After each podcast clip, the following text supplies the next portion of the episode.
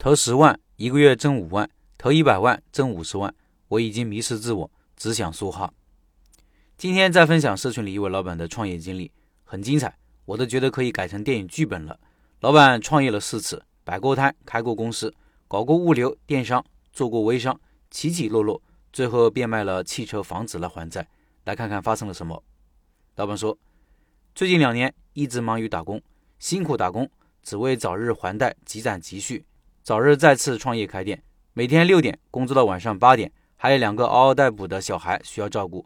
为了写这篇文章，整整写了一个月，只为内心那个不灭的创业梦。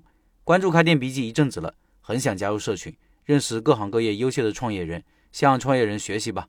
那我就和大家分享一下我的创业经验，然后再和大家唠一唠这个社会。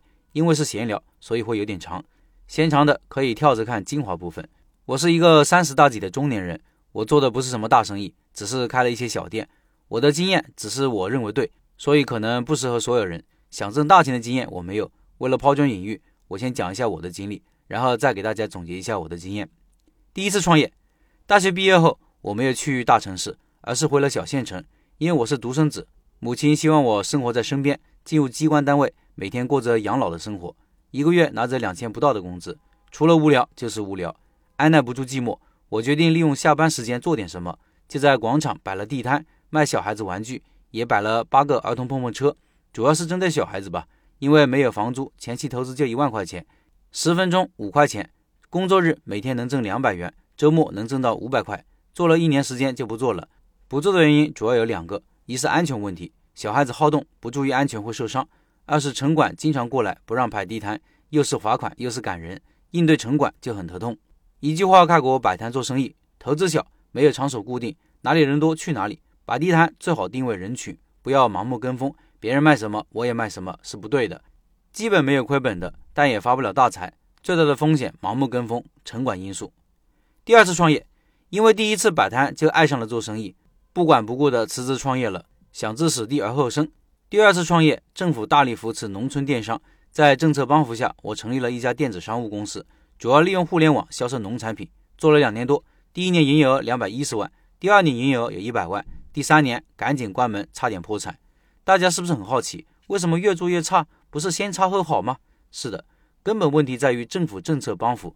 起初资金帮扶、产业帮扶、供应链帮扶，只要你不傻，销售额不是问题。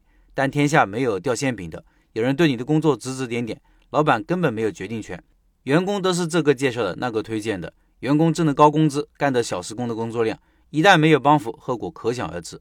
第二次经验吧，天下没有免费的午餐，也没有捷径可走。创业最可怕的就是你的孩子有 N 个干爹，但亲爹却不能管孩子。孩子成功了把你踢出去，孩子失败了也就废了。第三次创业，第三次加盟了一家物流，经营一家物流公司就一个字累，每天五点干到十二点都干不完。生意嘛挺好，但很难做大。加盟店嘛，总公司都要抽成的。一年挣个五十万不成问题，做了两年把店关了。物流是一个很忙的生意，要做好没有休息可言。家庭、朋友、亲人你一样也顾不上。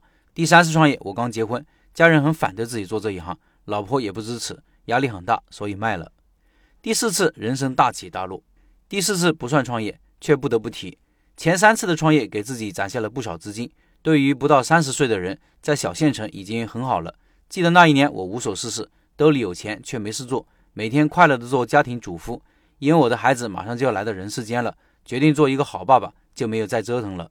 一次同学聚会，很久没有见的同学成了当时的主角，开着保时捷，带着两个女朋友来聚会的。我自认为在同学里开奥迪的我算不错了，一度眼红的我决定会合问一问。一打听，原来是做微商的，眼红冲昏了头脑，根本没有想怎么挣钱，就跟着做了。说白了就是投钱，起初投了十万，一个月不到挣五万。然后一百万挣五十万，我已经迷失自我，只想说哈，有多少投多少，借钱贷款无所不用，就这样一步步走向深渊。后来我那个同学被抓了，我负债累累，我才清醒过来，这不就是庞氏骗局吗？人生一度黑暗到极点，如何走出负债的阴影，这才是第四次我想说的根本。创业嘛，都会存在破产、倒闭、负债的问题，如何度过这个难关？我个人觉得那一定是家庭了。我那会连死的心都有，可是孩子诞生了。妻子也不离不弃，房屋、汽车都变卖了还钱。老婆那一会儿就一句话：想要你儿子叫老王爸爸，就去死吧。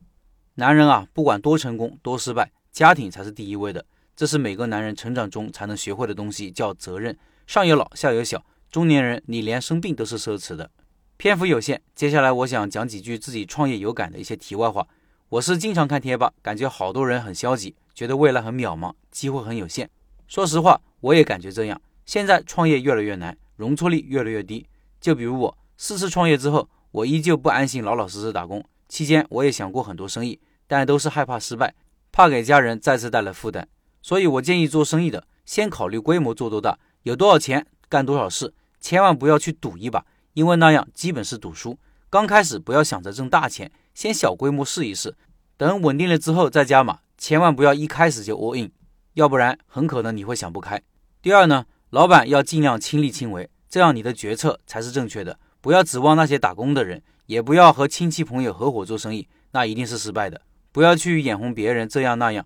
一定要多想想人家成功的方式。你要记得一点，你做生意是为了比你现在过得好，而不是和别人比。这次就说这么多吧。其实好多书上讲的都是太浅，没有讲具体该怎么做。所以做生意一定要跟一个有经验的人学习，那是最好的。当然前提是他肯教你。以上是这位老板的创业经历。你有什么故事或者身边的开店故事都可以分享给我。现在分享有半价加入社群哦。感兴趣的老板可以关注开店笔记的公众号。那里有加入方法和详细介绍。